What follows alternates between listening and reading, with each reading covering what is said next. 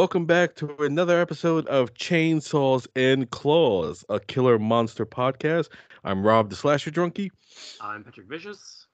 and today uh we have another exciting double for you. The essentially uh the haunts from hell. The You say this, this is the Patrick's erection special because I Oh. pushed for this since the, the, the fucking beginning. When we first started putting together pairings, this was like Uh, the yeah. first one that I suggested. Yeah, this this is definitely like the the the the, the, first one. And like I literally should have just let Patrick fucking uh intro both of them. Uh consider how much he loves both of them. But uh yes, we are discussing Hellfest and Haunt. Um they were not released the same year, correct? No, they were a year apart, I think. I think it was Yeah. 2018 was Hellfest and 2019 was Haunt, if I'm not mistaken. Yeah. Um it's it's funny. Um like the reason I wanted to uh let you intro Hellfest um uh, is another reason why I didn't because I know how to, how much you prefer the other film. But um it, uh, there's a funny story about your preference for Haunt over Hellfest. I knew you were gonna fucking do it. It's still oh you motherfucker, go ahead. oh, you want me to tell the story? I can Oh. tell it if you want. It just it still upsets me. Like literally whenever I think about it, it causes me intense fucking embarrassment and shame. and, and, and, like and, and like he- all right so here's the thing so um patrick uh, as, as we stated is a huge fan of both movies but he prefers haunt more and i think it was michelle Yes. who uh uh she had watched hellfest and was thinking about watching haunt and you had said that you you you like hellfest a lot but you prefer haunt. You think haunt's a better uh version of the same story. And the director of hellfest chimed in and it was like what did he say that uh he, he agrees with part of your statement and not the second part Uh, that- that- yeah, that- I mean, it's just like the. Is it, I have said so many nice things about Hellfest. I know, and this, was, makes- and this was before anyone said nice things about Hellfest. Like the last couple of years, I feel like it found like an audience. But yeah I like I watched it um before anyone cared about it. When everyone just kind of either didn't know what it was or didn't care, and I was like actively fighting for it. The one goddamn time I said something that kind of leaned negative is the one goddamn time the fucking director saw. it. right like and that's that's what's funny to me because if you uh uh go on uh patrick's uh uh twitter account and you you search hellfest he has all the nice things to say about hellfest. Like there's literally like fucking like hundreds and hundreds of tweets about like oh hellfest rules and hellfest is rad and hellfest hellfest hellfest. That's the one time that was just like that it was it, it wasn't uh, like that po- it was less positive. It was still positive but it was less positive than all your other tweets and that was when the director noticed. It was like yeah like okay thanks for that. Patrick's like no! I love hellfest! Like you should have screenshotted all the goddamn tweets and showed to like patrick has been on a one-man crusade to show his love for hellfest and then like like oh i think haunt's better the director's like fuck you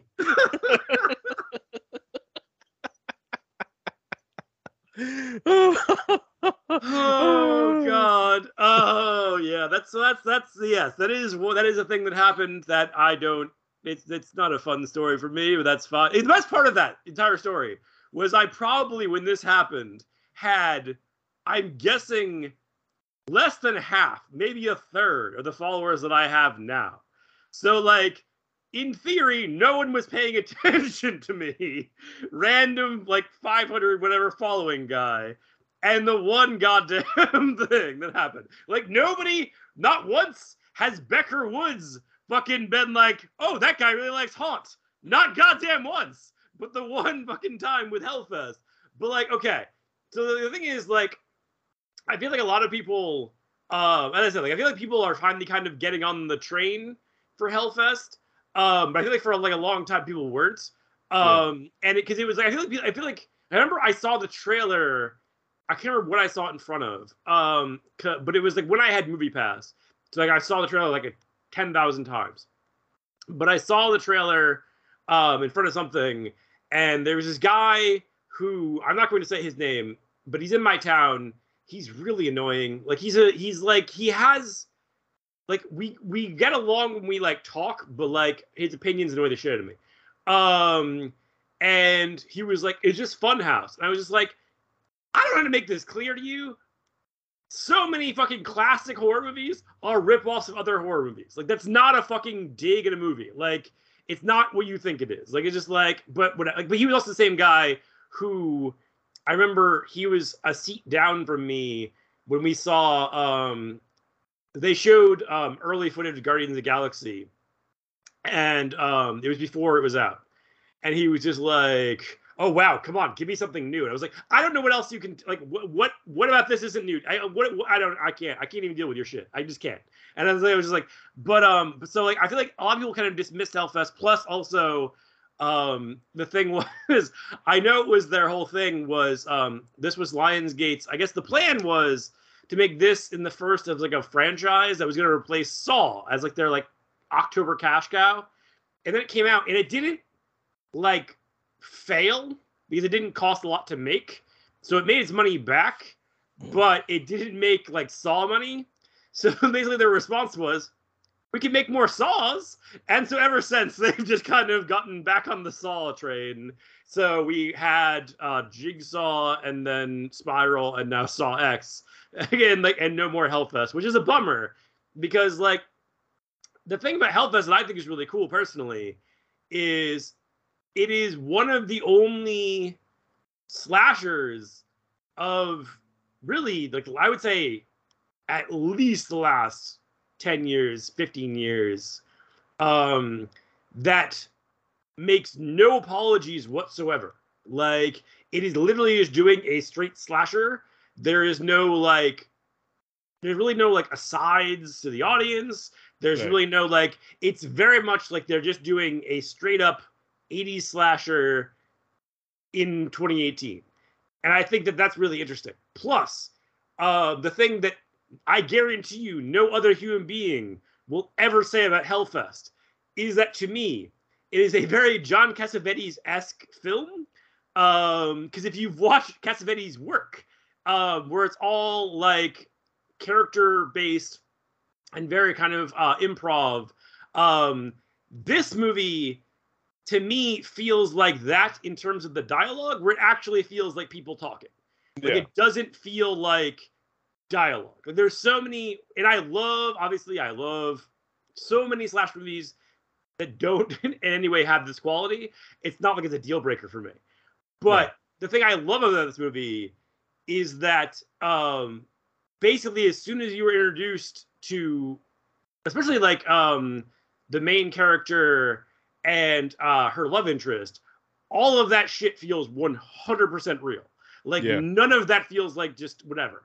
It's all like it's like there's a couple of actors and they're great in the movie. Don't get me wrong, but like um that are either entirely too pretty or entirely too acty in this movie, and I love them. Don't get me wrong, but like those two, it feels real, and that to me adds a lot to the horror of the whole thing um, plus the fact that like this is one of the only slashers um, that really goes all in on fucking practical effects too. So that's the other thing that pisses me off when people are like, um, practical effects, fuck CGI. I'm like, well, you didn't go to fucking see Hellfest, did you? And they did all that. So go fuck yourself. All right, go fuck. I don't want to hear your shit.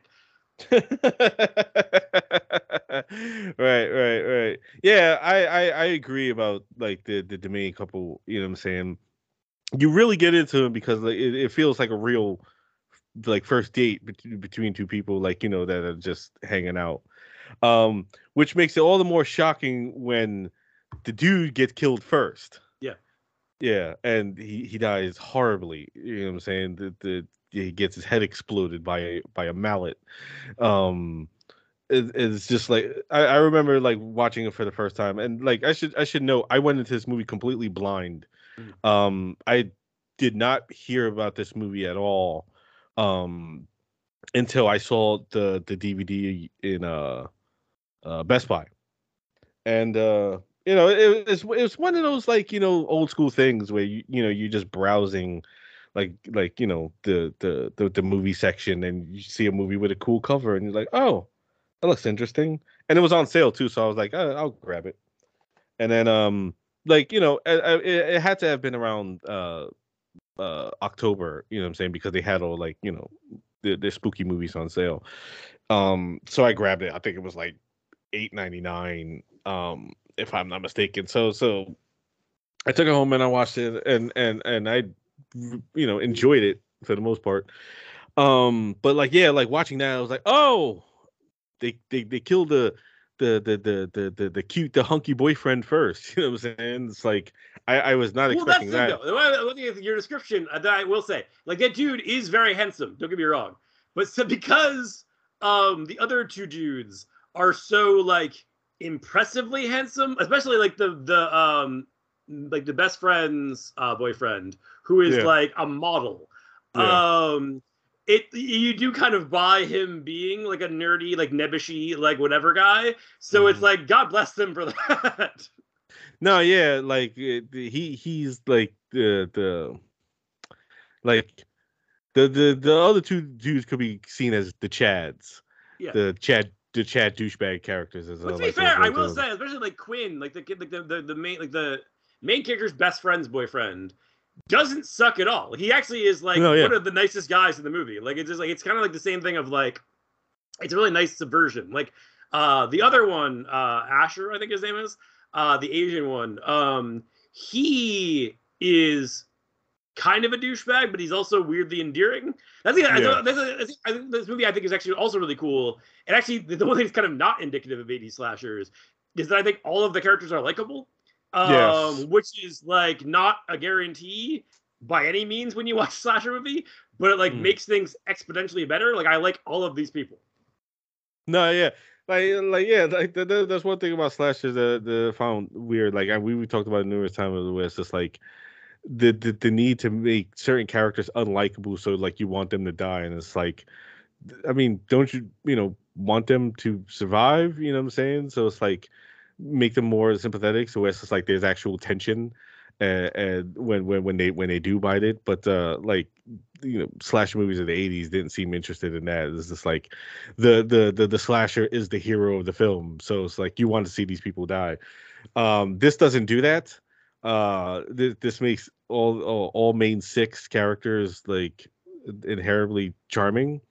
So it's just like it's it's it's it's a bummer when when any of them bite it uh, particularly like uh, um, like like you said, like I I refer to him as hunky boyfriend because you know I'm saying that's the uh the archetype for for that kind of character, even though he's like more like you know nebbish, uh uh you know nebbish love interest I should say, um like uh but it, it, my my initial problem with the film is that uh the the the the killings are a little too spaced out for me. That's that was, well, that's fair. Yeah, yeah. Yeah. They're, they're, they're, they're a little too spaced spaced out. That that was my, my problem with the movie, but I enjoyed it overall. Um it uh also like I mean it, it it's wild that uh I don't know because well, I think the, honestly the problem is just that the uh there's actually like um because you're not wrong um but my whole thing is I feel like because they kill Quinn in not like a big kill scene, they just kind of like kill him like really quick. You just feel like stab, stab, and he's dead. That's an issue. And even though I do love the character, don't get me wrong, but um, the best friend I feel like should have gone down, and that would have added an extra kill, and like you could have put that earlier. But yeah, no, you're not wrong. No, yeah, yeah. Um, the it's it's it's funny enough. Like you you mentioned the Funhouse earlier, and it, it's it's weird to me, like because we've we talked about Toby uh, a couple times already on this show, and it's like I feel like the Fun House. A couple times. I refer to a month where he got two of the goddamn episodes, Robb. that is true. Yeah. No. Um. But it's weird too because the Funhouse, to me, where the like they, they, there's quite a few few people who like it, particularly um Rob Zombie. Rob Zombie obviously loves the Funhouse. He loves Texas Chainsaw Massacre and the Funhouse. Um, but it still feels like his one one of his more underrated works. Uh, where like people don't talk about it enough. But uh, obviously, there's a fan base for it because you still have people like doing this kind of thing where it just harkens back to the Funhouse. You know what I'm saying? Like this, and then you know, film we're talking about next, and like obviously, uh, Rob Zombie's House of a Thousand Corpses. I, I remember rewatching it recently, uh, and just being like, damn, like you know, Rob Zombie really loves the Funhouse. I mean, it's obvious his love for Texas Chainsaw Massacre, but like we we should know he also loves the Funhouse.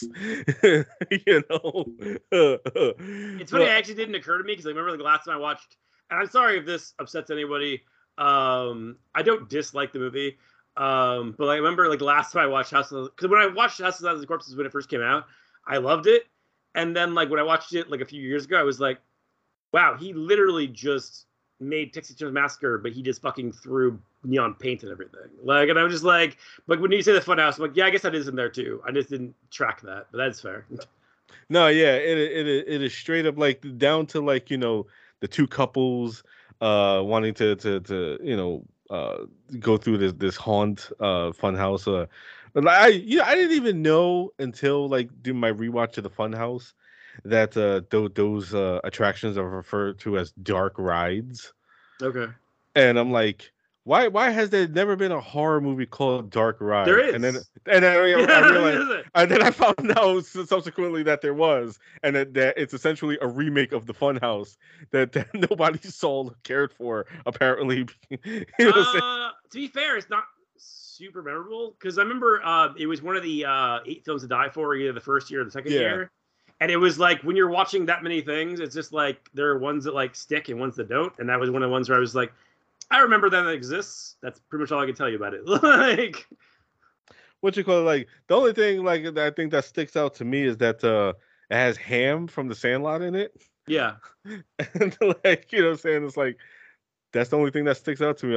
I really, you know, I'm really not interested in this. You know, saying by the looks of it, but it's just like yeah, like there, there, there, needs to be something else that comes out that uh, you know with the with the title Dark Ride because that is a like you know a fantastic title for a movie, and it's like why hasn't nobody did this? Oh shit, they did, and nobody cared. but um, I I I think this film uh the way like it does that uh style of horror film like you know um uh like funhouse style thing i like the the way it does it in here is like particularly like enjoyable. You know what I'm saying? Where it's just like like a whole park that's just like horror themed. Um which which I think is really really really fun and like I guess like the um uh closest thing you like you compare it to is like when uh Six Flags uh, did yeah. I, I did their uh what the fuck do you call it? Because I don't even they know if they do, do Halloween Horror Nights in um uh, I want to say in Florida and California. Yeah. For uh here they do Fright Fest. Yeah, that's what it was, Fright Fest. Yeah. Um and and it, it, kind of feels like that. It kind of feels like you know what I'm saying like the the the hell the whole Hellfest event is kind of like a Fright Fest thing. You know what I'm saying? So so I thought that's really cool, like, you know, to set like a slasher movie within the confines of like something like Fright Fest because, you know, it, it really makes sense, like, you know, where the characters realize they're being terrorized by someone and no one believes them because it's like look, look where the fuck we're at you know what i'm saying they're, they're guys in masks constantly over you know people acting like they, they're, they're getting murdered and all that stuff so it's like it, it's really believable when they complain to security and, and security is just like the fuck you want us to do? You know, this shit is happening all over. If you if you're too scared, get the fuck out. You know what I'm saying? And like I, I thought that was that was that was that was uh, a real smart way to, to to go about it. Um, you mentioned earlier about like how you feel like more people are are discovering this movie and jumping on the like Hellfest actually rules bandwagon, and I think a lot of that has to do with the fact that people are discovering this was written by uh uh Akela Cooper. Probably yes. yeah. Um from uh Malignant and Megan fame. Mm-hmm. Um like and, and I, I really you really should say Malignant fame because but uh, when I remember when Megan came out and it was like uh uh from uh Blumhouse and James Wan, you know what I'm saying, producers of this, and it was like, why are you not noting that this was written by Akela Cooper, uh, who wrote *Malignant*? You know what I'm saying? Like that. That. I mean, that, to be fair, their marketing is fucking weird because I remember um I just watched um the trailer when I was at Comic Con for um Night Swim, and they're like um for from James Wan, producer of The Nun, and I was like. Really? That's that's where we're gonna go with uh, James Wan, huh? That's that, that was our choice. All right, that's fine. Yeah, you know, yeah, yeah. The I mean, I think that's more like a because that's a universal release as well, right? The nice one. Oh, pardon me. Um, Universal really just like how how how do how do we market this? Um, like like you you look at like trailers for their Fast and Furious movies and their marketing is basically like let's just basically show you like a three minute version of the movie. Yes. Like you know, like I know that uh I think Leigh Whannell was also kind of like uh a bit irritated about the trailers for the Invisible Man. Is this like I was irritated too. That's the, that's the only thing is I will say about that is um I because I avoided the trailer that day, and then I saw it um in front of I want to say us that night, and then um I was like, oh great, so they just showed me all of the Invisible Man, and then I watched it and I'm like, oh no, they actually showed me like uh, they did they really did just show a tiny bit. It just seems like they gave it all away. Yeah. Um and uh, he he he he essentially uh, went public and stated that uh, oh no we we have much more surprises like you know it's not really spoiling that much but you could tell he was irritated that like you know they, they, showed what they did. Um and you know it's just like yeah like I, I don't understand why the fuck companies feel like they, they have to basically show you a condensed version of the movie in, in order to uh get you into the theaters to see it. Like like that's basically what they i remember really that's essentially what they did with uh vin diesel's bloodshot movie where, where it's just like this this this is two and a half minutes is just is uh, basically the movie And, And, if uh, I had just seen that two and a half minutes, that would have been a better experience. Yeah, yeah. Uh, Patrick is 100% correct on that assessment. Uh, uh, that was a waste of time. Um, I particularly not, someone Yeah, I not enjoy that. like it's just Sorry like, to any Bloodshot fans out there, but I am not into it. like yeah, like uh, I, I, I, I actually am a big uh, fan of uh the the character of No, Bloodshot. no, I meant like the movie Bloodshot. I don't mean the character. like the character is fine. It's just like it's one of the many when like they do like um like indie comics movies. Like it's such a fucking crapshoot. Like because this will I know upset people, and by people I mean Chris and Andy. But like um like the fucking Spawn movie, I fucking can't fucking stand.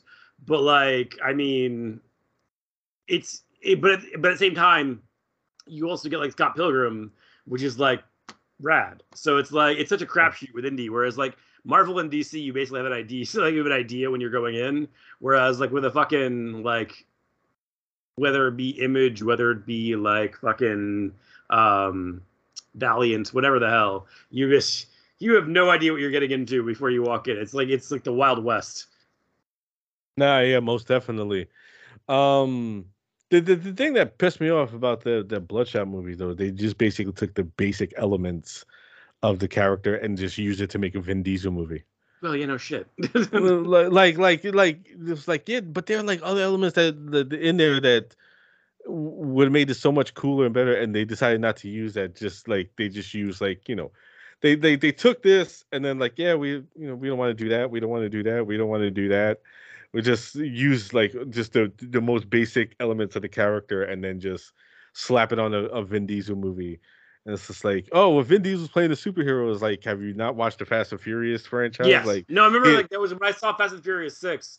Um, there was the whole point when he um like jumps out of the car to get um Letty in midair, and then um get like he, the another windshield of another car is what breaks his fall, and he walks away fine. And I was like, do I believe that Captain America could do that?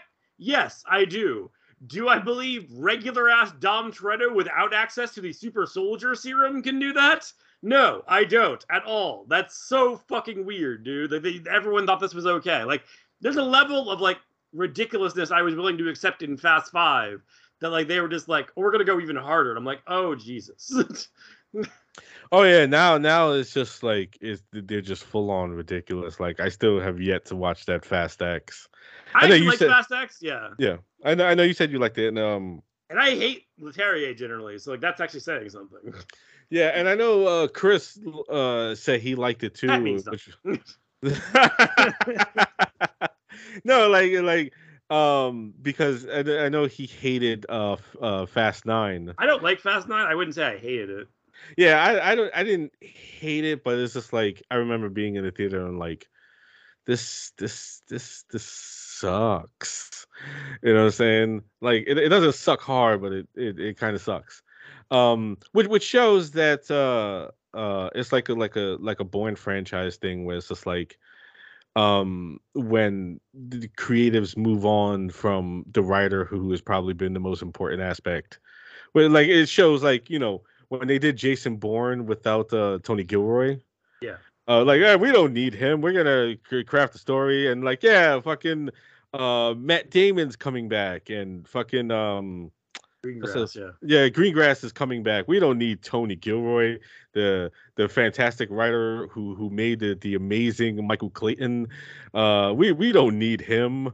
And then you watch Jason Bourne, and it's like, yeah, you kind of did, because because this kind of sucks you know what I'm saying? This this is this is this is borderline terrible. You know, and it's like I remember it was just like it was such a big deal when they returned because it's like, oh, like yeah, we can forget about the Bourne legacy. You know what I'm saying? Like we forget about Jeremy Renner. Um we we need Matt Damon and Greengrass back. You know what I'm saying? We don't need Tony Gilroy and like that writing was awful in that movie. I like, haven't seen that, so I can't speak to it. I literally like I because I've never been like the biggest Bourne fan anyway, so I just like I was like once they like finished the trilogy because I didn't even like watch them like in the the one I saw in theaters was the first one, and I saw the second and third ones like on DVD, and then it was like when it was done, I was like, yeah, all right, I'm done. And then they were like, we're doing another one. I'm like, yeah, that's I don't care. And then it was just like, oh, we're doing one with Matt Damon. I'm like, I don't I don't care. I don't understand what the fuck do you understand about me saying I don't care? Like, stop giving me more of this thing I don't want. like. No, you know, you know, you know, it was a thing that uh, I, I immediately knew we were in trouble because uh, I saw it on a date, and uh, it was the choice was that Jason Bourne or Suicide Squad, and my date chose Jason Bourne because she was like, "Oh, I could, you know, we could see Suicide Squad whenever," you know, saying, uh, "Let's go see Jason Bourne," and then uh, there's a scene where uh, Matt Damon. Uh, meets up with uh, Julia Stiles' character, and you know she contacted you like, "Why are you Why are you contacting me? You know, leave me alone." And she goes, uh, "Oh, it's it's it's about your father and, and his involvement with this this whole thing." And I was just like, "Oh no, they're going the parent route." The and you know, like the, the, when a franchise brings up parents in it, uh, you know, what I'm saying in in the plot line, that is that is a lazy uh writer's move. That is like we have nothing that that we could think of. So we'll just bring it back to the parents, either the mother or the father. And it's just like what she said, it's about your father. And it's like, oh dear God, we're in trouble. Um, and then later on, like this, this is this this was the worst, Patrick. This was the fucking worst. Uh, there's a scene where uh Bourne is talking to a hacker, and he's like one of those like you know underground, you know, famous hackers, you know, infamous hackers, and uh he has to talk to him for gain information from him and the, the, hacker literally says to we we both want the same things Bourne you know we're both after the same people. You should join me and be on my side. And and jason bourne goes i'm not on your side. And i'm like Oh, oh my god. They literally had like fucking star wars dialogue yeah. and a fucking jason bourne movie. What the fuck am i watching right now? Can we leave? Is it too late to buy tickets for suicide squad? I want out of this motherfucker right now. This is awful. You know what i'm saying? It's like yeah this is why you need a Tony Gilroy. like Tony Gilroy would never write no shit like that. okay, so wait Did we get on this based on the writer? Was that what happened here? It Was it Yeah. Keela Cooper? Okay. I was Yeah. just curious. I was like, I don't remember. We were deep in the weeds. I don't remember where we started, but go ahead. No, like yeah, because uh, yeah, like like, like, like I was mentioning, um, it uh, the Hellfest has you know has seen a you know an uptick in popularity because like you said, like I I didn't even hear about this movie until I saw it sitting on the shelf in um uh in a, in a Best Buy where I bought it. Yeah, I went to completely blind. I, I had no you know knowledge of this movie's existence until then. But then uh Malignant came out and you know it was you know it was a sensation. Uh like people were talking about it everywhere. And then uh it's like, you know, you, you go through the writers and all that stuff. You see James Wan and, and his wife uh create the story, but Akela wrote the um the screenplay. and like, oh my god, who wrote this? This is this is amazing. Like who wrote this? You know what I'm saying? And then looking at her filmography, you know what I'm saying, like her past work, and sees that oh, she also wrote Hellfest. Oh, okay. And I'm pretty sure that's what a lot of people did as well. Like I honestly watch- don't know. It's, it's, it's just weird. Like it's, it's it went from being something that nobody talked about to all of a sudden, like I'll keep seeing people post things where they're like, um, now watching first time and it's Hellfest, and I was like, fuck yeah, man! Like whatever the fuck got you in the door, I don't care how the fuck you got there. I'm just glad that you're showing up. Yeah, no, yeah, yeah, totally. Um, but like, like I that, that I feel that that's probably what le- is leading to a lot of people discovering Hellfest is that they they're just like they watched Malignant and was like, who who wrote this, and then discovering it's her, or it's like it, could have been like when when Megan was coming out and we were all uh, you know starting shit because it's like, wh- wh- why why did you guys not mention that uh Akela Cooper was the, was a writer on Megan? and it was like, well, who's Akela Cooper? And then they look it up and they say, oh, she she also wrote Hellfest, but she was one of the writers I on mean, Hellfest. yeah, I say, I mean, truth be told, that's the thing is like it's like also I feel like the writer very rarely like sells like even like I, mean, I guess if, if you're like a movie nerd, but like it very rarely like it's like um like we like like okay like for instance, um like um when they first announced It's a Wonderful Knife, all I needed to know was that Michael Kennedy wrote it. Yeah, As soon as I saw that name, I was set. Um, but like there is and there is people like that, like like Akela Cooper is another example. Um, but I feel like to regular people, like even directors, most people don't know. It's like um like for instance, um like I think um like this year, like Oppenheimer sold based on being a Christopher Nolan movie right. whereas Barbie did not sell based on being a Greta Gerwig movie. It sold based on being a Barbie movie. Um, but there was like nerds like myself who were sold based on being a Greta Gerwig movie. Like that wasn't like the main audience. Like Yeah. So it's No. like I feel like creatives um matter to like movie geeks, but like most of the time, unless you have like you've turned your name into a brand and it's impeccable, your record, like it's very, very fucking difficult to get people to like give a shit about creatives if they're just regular people who don't care about movies. No, no, you're you're absolutely right. The the the with the with the Barbie thing, Uh, not not with, with me. It wasn't just the fact that it was directed by Greta Gerwig, is that it was written by her and, And Noah Baumbach. Yeah. yeah, which which I found is the most fascinating aspect Yes. of the movie because of the those like those are the last two people you would think would be writing a Barbie movie, and yet they did, and it made over a billion dollars.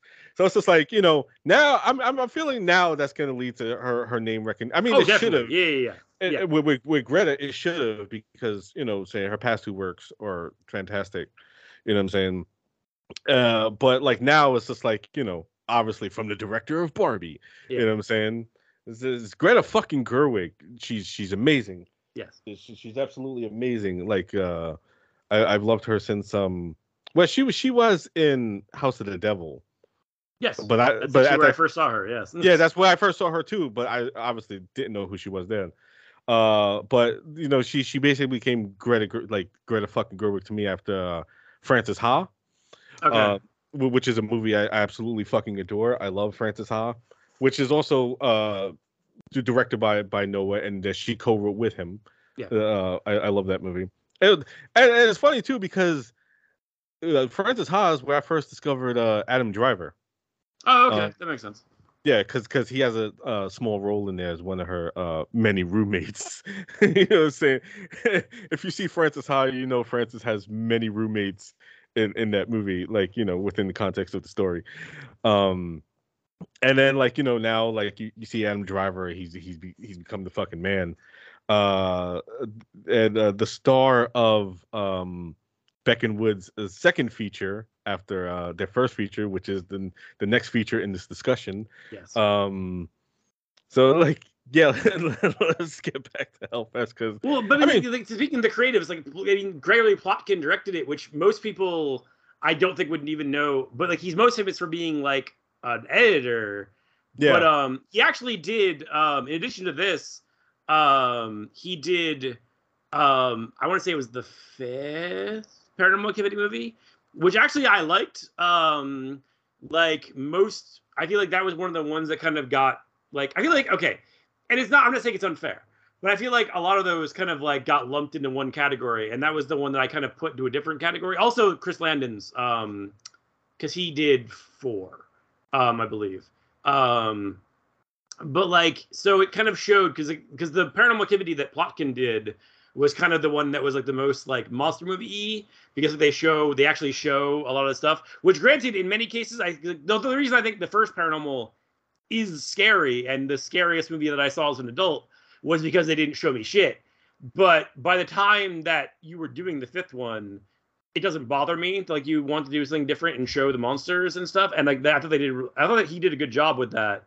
Um, and then he like did this, which again I think is actually like it's very like meat and potatoes, but it's not a fucking bad thing anyway. Like I was just like, I think that like this movie, it has all the things that you would want in a movie from like the slashers from like the 80s, where it's like because again, like you have like he does a good job of like making sure that you do care about all the characters. So therefore you do care when they're in peril. He does a good job of like making it so like when you're doing the kills, like that they're all they feel tense and they feel like it's like, like and I mean they, they use their practical effects. Like um one of my favorite kills of the last several years is um when um I think Asher is his name. Um when he gets the fucking because the thing is like I I actually should note this if people haven't seen it. Um there's uh basically the, the thing is that the killer um it's interesting because it's not like he has like a signature mask and a signature weapon. Like they basically establish very quickly in the movie that he basically just takes um, the mask at whatever haunt he's at and yeah. then uses whatever weapons are nearby. Um, and one of the things that like they establish in the movie is um, that like they have these um, like syringes that I guess are full of like alcohol, um, yeah. like shots. And he takes one of the syringes and like puts it into Asher's eye, and like the like the way it's shot and edited is fucking brilliant because only because I am a nerd do I see the seam like where I can like I know when it stops being a regular guy and when it starts yeah, yeah. being a dummy. Yeah, but it's like because it's really, really, really well done. Like it's like it's and it's like and it's like so it's it feels it's almost like um kind of like um the shot in um zombie uh the Fulci zombie with like the little thing but it's like to me it's I prefer it because I don't care about Fulci, but um, but like also just because like as I said, it like they do a really good job of um doing like the transition from a real person into an effect. Right. And because they do such a good job, it's very easy to get invested in that kill. Um, but also like as you like talked about earlier, like um the boyfriend um when he gets the fucking mallet that's fucking gnarly. Like um when uh bex taylor klaus uh character when she gets the fucking um uh i want to say catapult that's not wrong uh guillotine yeah. um on her like neck. Like that's like it's it's it's, it's like it, they're they're really well like done like slasher kills which like in terms of like just the creativity of them because like um, it's not necessarily about weaponry as much as it's about like just the building the tension, which is the way it should be. but it's not necessarily always the case, and it's not necessarily always a bad thing that it's not always the case. Because I don't necessarily mind like some good old fucking slashers ripping through some motherfuckers, but like um in this case, I just really like the way that like it kind of goes in terms of like the kills as being um very I guess because he's an editor, um, they're very like well crafted. Like they're very like there's never any point in any of them where it's like that's what I'm saying. The only one that like doesn't completely work is Quinn's because it's so quick. Or just like you just like stab stab and he's kind of done. Yeah. Um, but, the, but but I mean like it doesn't bother me. But like um, but I do love like the way that he he like stages and uh, like for lack of a better term executes all those kills. Nah, yeah, like the the the um the the hypodermic needle death was one that I uh, I, I liked a lot. Um, Asher, that's right, yeah. is his name. Um, it, it, it like for for for a moment I honestly thought that because of it, you are correct, it is so well done that I thought they did it in the way like they did in uh, Once Upon a Time in Mexico, um, where uh they composited the the fake eye onto the real body like the, mm-hmm. like they did the scene where um they they composed like they they had a dummy made uh came they the rodriguez had them make uh a full-fledged uh, dummy of cheech marin's cheech marin's character uh with, with his eye missing because he's he, he's missing an eye in that movie he wears an eye patch and what he did was he basically like took out like digitally removed like the um the fucking uh the the the the, the missing eye from the dummy and just put it on Cheech Marin's actual face. And it's like that's kind of a waste of uh, an effect of uh, KNB. They, you know, they worked hard on that shit, and you basically just used it as a digital placement on on the, the real actor. So I thought that was doing here, but then it's like, no, that's an actual fucking dummy head that they made that they just stabbed in the fucking eye, and yeah. like, oh yeah, that rules. Yes. Um. Yes, and uh, should note that the effects were done uh, by Tony Gardner. Mm-hmm. Um, I I know definitely know he uh, designed the the the, the mask that uh, yeah. the the other is is yeah. the, the the name of the character the other. Um, and I, I, I like him as as a slasher villain because like yeah. he's one of he's one of those those great slasher villains that really just you know why is he doing this? Who knows? And honestly, it, it doesn't really fucking matter. You know what I'm saying? Yeah. It's like that uh because you know like that big thing is you know always when it comes to slasher villains why do they do what they do and you know that was what fucked up you know the halloween franchise for for a while was like they tried to give michael a motive I mean, um, but it depends because, like, I mean, there is times that doesn't bother me. Like Scream, they all got like motivations, and that's fine. Like none of them I question; they're all good. But like, yeah, no, it's like it's like they. To, but to quote Scream, Scream, when he has like the little thing where he's just like talking about um when like when Sidney asked him why, and he's just like. It's like, do you ever really know why Hannibal Lecter likes? He basically just, just like, yeah, yeah, yeah. It, it's a lot scarier when there's no motive. Yeah, the yeah, it, it is definitely much scarier, and it, the the most the, the scariest aspect of of him uh, as a killer is that uh, when the the ending mm-hmm. where uh he's just a regular guy. Um like like he does what he does uh, and then he goes home uh puts his mask away and then just goes and hugs his daughter. You know what i'm saying? I like that also we never see his face. Yeah. Um and like daddy you're home. What did you bring me? And it's just like that's terrifying that you know there's guys out there who like you could you know regular family man or whatever and then they just go off and they do these heinous things you know what i'm saying? And it's just like why do they do it? And it's just like i don't know. Um it's like uh in uh eight millimeter where a uh, Nicolas Cage character is going to uh, search for the machine, who's the last person that was involved in the death of uh, the, the girl in, in the snuff film, and like they have a confrontation outside, I think in a in a cemetery that's right next to, to, his house, and uh, oh, like you know, um, uh daddy didn't beat me mommy didn't uh, uh, uh, molest me or abuse me you know did, did, you know he's essentially like there's there's no reason. I i do these things because i want to because i like them. You know what i'm saying? And that right there is what makes characters like that more terrifying is just why do they do it? Because they want to You know what I'm saying? Literally because they just like murder. They're sick fuckers who like murdering people and they get off on it. You know, I you know saying like, eh, which is why I always like eight millimeter because it was like the, the first to really put that out there. You know what I'm saying? Where every every other horror movie is trying to give explanations to to to their uh, their killers, and it was just like no. My explanation is I have none. you know what I'm saying?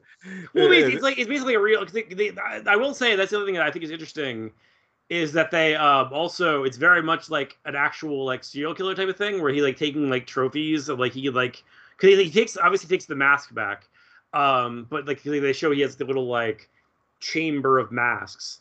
Yeah. Um, but he also has like little like trophies from like all of them. Like he has like their pictures. There's yeah. somebody else he has like their beads, like whatever. Um, so that actually feels like very like real life serial killery. But um, the way they do it in the movie, it's like because the thing is like um, it's like there's like there's a fine line. I feel like um, where it's like if you do things that are like too, and I know there are people who appreciate this. So like I'm not like whatever. It just I'm speaking from my own personal preferences.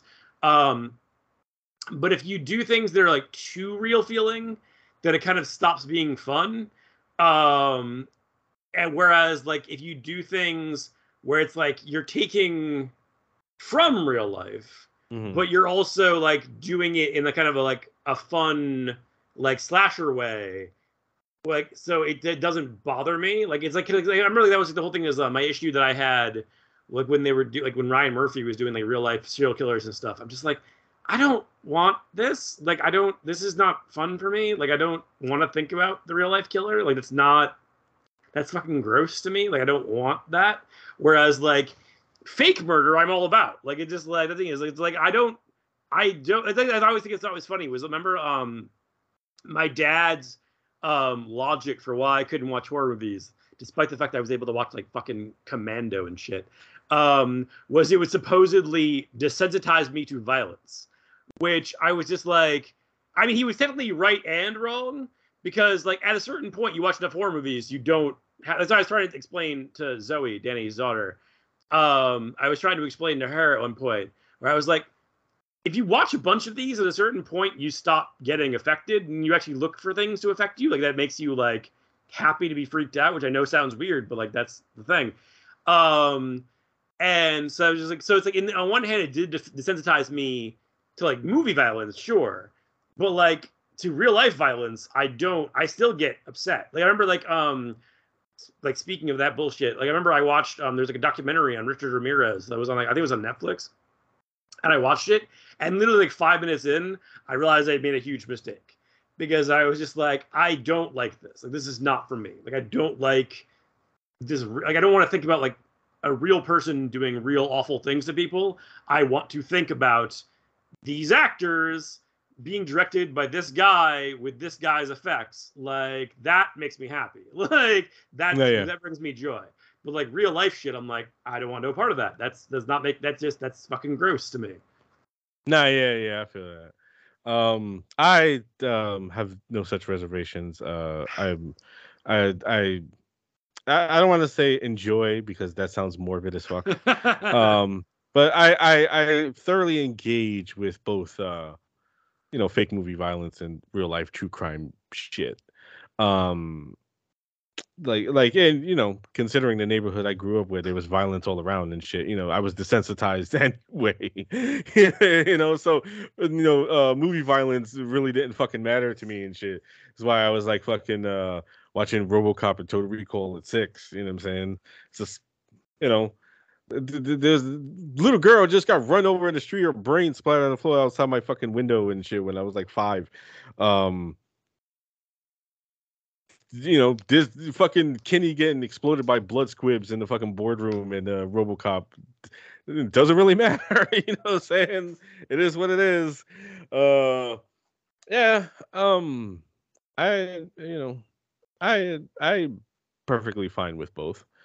You know, um I, to, to, to be honest though, like if, if you gave me a choice though, if you like if you had like a a docu series on uh the Gainesville Ripper versus like watching Scream, I'm gonna choose Scream. You know yeah. what I'm saying? But like I'll eventually get to that docu series at, at some point. But Scream will, will, will come first. You know what I'm saying? Because it's just like, yeah, you know, I, would rather sit there like you know for 110 minutes the the length of Scream and shit and watch uh, something that's meant to be enjoyable to a certain extent and not something that's just you know uh basically the thrashes the soul and shit for yeah. the rest of the day you know i i i, th- I think i think i would I, I would like that better well um yeah i thoroughly uh enjoy hellfest and uh i uh, you know what I'm saying? I I, just wanted to say that uh, the, to the director Gregory Plotkin. Um, uh, we hope you listen to this episode and see that uh, you were very wrong to come down on Patrick like that because uh, he very much enjoys the movie. Uh, he very much likes the movie. Uh, I like it too. Um, we we just wanted to make that a note that uh, I mean, and we you obviously like I mean I seen the tweet, so it's like you know he didn't have really any ill will. He was just kind of like, yeah. um oh, all right, you know, so you like this movie better than my movie. Okay. You know, whatever. You know, but uh no, we like it a lot. We we like it we like your movie a lot. Particularly Patrick, who was like the the, the one man on on the hill the defending Hellfest for years before like, you know, everyone like, you know, started to rediscover it. And um yeah, yeah, that was fucked up.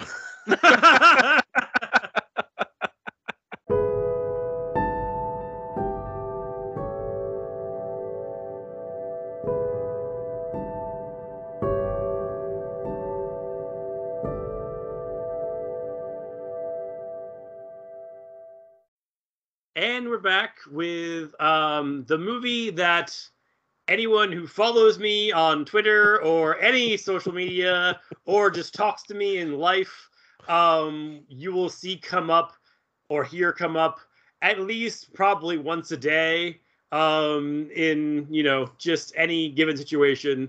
Uh, in Beck and Woods, uh, I would I would say at this point, even though it's only been like uh, four years, their immortal haunt um, it's like um, like because we're about the uh, like Hellfest, where Hellfest I mean obviously predates Haunt. Um, but I mean, I guess arguably you could say they're both kind of doing riffs on the Funhouse. But to me, like the best execution of this concept is Haunt. Like, remember when I first saw it, um, it was like almost kind of one of those occasions where um like I something like like uh with Batman Begins, where like when I saw Batman Begins in the theater, I was literally sitting there and it was like there was one point where I felt like somebody like cracked my head open like like lock and key style and we're like, hey Pat, like what kind of Batman movie do you want to see? And they just made that movie and that was Batman Begins. It was like when I saw Haunt, it was like somebody had like cracked my head open and just like threw up everything that I would want. Like it's like every everything about it from top to bottom is just to me about as close as perfect as like horror has gotten in like recent years. Like it is and I still feel like it's kind of underrated. Like cuz it's like I feel like it gets kind of like it gets mentioned but like not to the extent that I feel like it deserves to. Like it to me, it should be in the same breath as like some of the bigger fucking movies the last couple of years, um, because like it is like to me it is the perfect fucking and, the, and like even to like the extent like um like I thoroughly enjoy the Terrifier movies, but like this, with the exception of what we're doing next week, um, is probably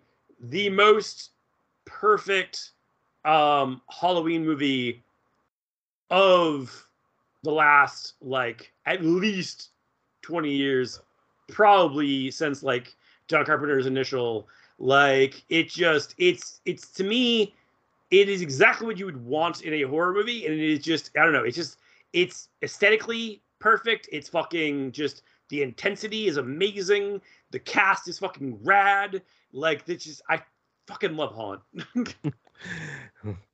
No, yeah, keep talking. I'm I'm gonna sit this one out. Like this, this is no, this this is Patrick's. Uh, this is the moment that he's been waiting for since the since the inception of this show is to talk about haunt. So I mean, no, I can no. keep going if you'd like, but no, no, I'll add in. A, I, I should note that uh, this is the first movie I think you recommended to me, mm-hmm. Um, because we we we've been friends for a while to the point where uh I think it was released on Blu-ray, and um uh like it, it- we we be talking we talked about movies you know movies we liked uh a lot but um there, there was movies that we've already seen like you know what i'm saying and uh you know movies we both love.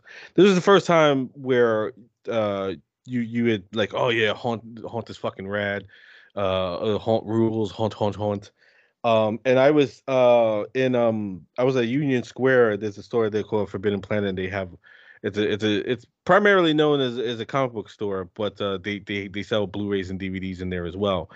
And uh, I was in there, and uh, I remember seeing the the uh, copy of Haunt, and I think it was like they, they they had it early too. It was like maybe two weeks before uh, it, it was officially released, and um.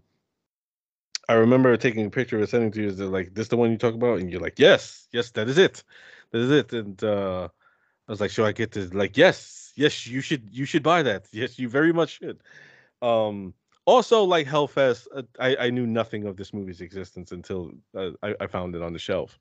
So, like like Hellfest, I went into this completely 100% blind, and uh, I I agree with Patrick's sen- sentiment that although, as we stated, we we very much like Hellfest, this is the the better of the two, um, because I was uh, riveted but by this movie all the way through. Like the the the the the, the, horror sequences are just incredibly effective to the point where um I was invited to go to a haunt the next week and I was like, "Yeah, no, I'm not fucking doing that. You can forget it. You can fucking forget it." Uh, and then I explained it to it, and nobody wanted to go either. you know, saying? after I explained haunt to them, it was like, "Yeah, you know, that's that, that sounds fucked up," and I'm like, "Yeah, it's it sounds very fucked up. It, it- a lot of everything that happened in this movie was fucked up. Um, yeah, I thoroughly. I, I think that's where probably the first inklings where because we are we do we like to say movies, but like we re- we realized that we we had the taste enough to where it's just like if if we recommend each other something like you know like if if it, it, this comes up a lot now. So if Patrick says I like the movie, it's like I know I got to watch it now. You know what I'm saying? Because he he liked it, so nine times out of ten, I'm going to like to it. the extent you gave me shit for it. Like I was not making you watch The Babysitter. If you made that choice, that is up to you. I just mentioned I liked the film. Yeah, I know, I know. Um, but it's like you you and my taste is like like not the exactly the same because we do differ on on, on things. Like we I mean, I think that's why the show works is because we we will love the same movie but for different reasons. You know what I'm saying? Or it's just like we'll we'll, we'll we'll like it. Uh, I'll like it more than you, or you'll like it more than me. Um, but like we we have such similar tastes and shit. So I know it's like uh if if he recommends me a movie, you know what I'm saying, or or if he even likes it, uh, I'll know I'll probably like it too. And that started with this one because uh it was like, yeah, yeah, watch it. It's it, it's rad. And I watched it and I was like, yeah, this is really fucking rad. You know what I'm saying? And then uh um I remember like like uh when Halloween Ends came out and I and I liked it and you was like that's the, the that's the one opinion I give a fuck about. I don't give a fuck about anybody To else. the extent that I accidentally started a whole thing that I did not mean to. Where like I said that just because like I okay, it's like the thing that like um we talked about recently where like um when Hall- we haven't covered Halloween Kills yet, but um we talked about it to some extent when we talked about Halloween Ends, where like basically when you first watched it, um you weren't like super into it and then basically I just described why I liked it, and then you just kind of watched it through a different lens, and you liked it more, whatever. And because like, 'cause, like from like the night of like its release, I loved it. I thought it was great. Um, but like everybody fucking just dogpiled on it, and like, and that's fine because I really don't care. Like it's like it's like I think people either think that I'm doing a bit or like whatever, but I swear to God, I really don't. And like um, that's like when like when they said like you said like um, though there was like a moment in the John Carpenter panel at Comic Con when he said Halloween Kills was his favorite one, and you asked if I felt vindicated. I'm like, I mean, it's cool that like he liked it too, but like again, I don't care. Even if he had said he didn't like it, I wouldn't have given a fuck. Like it just like I, it's like I just I I I like what I like. I don't like what I don't like. It's not like a, any kind of like. It's not something where I'm like. It's if something everybody started liking, like let's say like Suicide Squad. I wouldn't something be like, ah, I was right all along. It'd be like, yeah, no, you guys. I mean, I'm glad that you guys like it now too. Like, good, good for you. You like good cinema. Like, like what, like, what do you want from me? So it's no. like, yeah, no, I don't, I don't have any like thing like that with it. So it's just like I, but like the only person whose opinion that like means like at least a like decent amount to me um is yours. Uh because our like stuff usually lines up so often.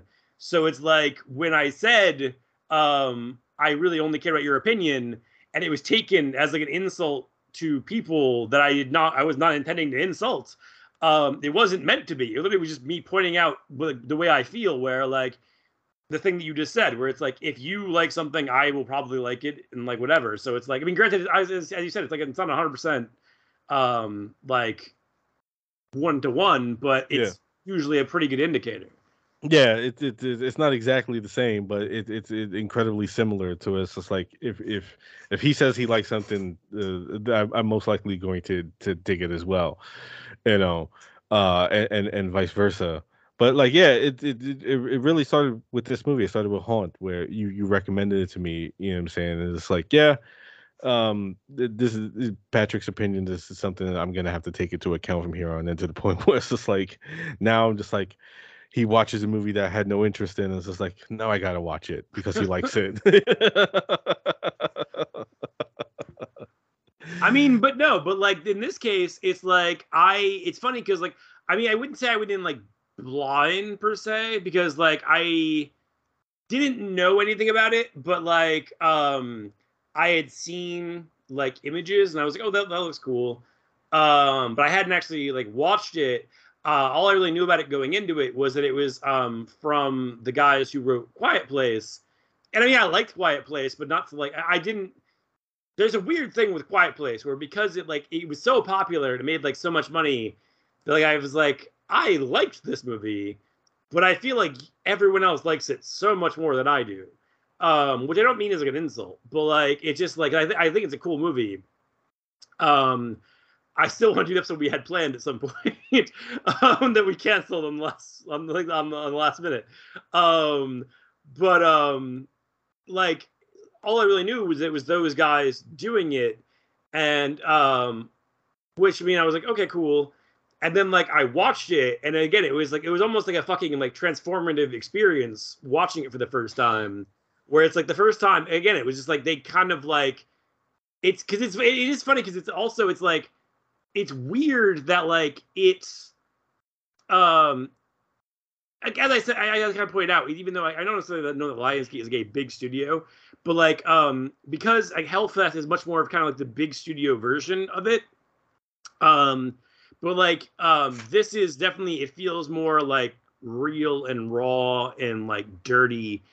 And like i love the fact that like you're literally introduced into real life horror before any actual horror happens. Right. Like because the first time you're introduced to the main character it's her abusive boyfriend throwing a fucking pumpkin at the door um and her best friend roommate um coming to ask her about it um and then you see that she's been abused and like it's just like whatever. She gets confused she gets convinced to go out um and then she sees devil um out there and thinks that is her boyfriend um and ends up being enticed to go to the haunted house for like the like the um like the he clearly left the fires behind for.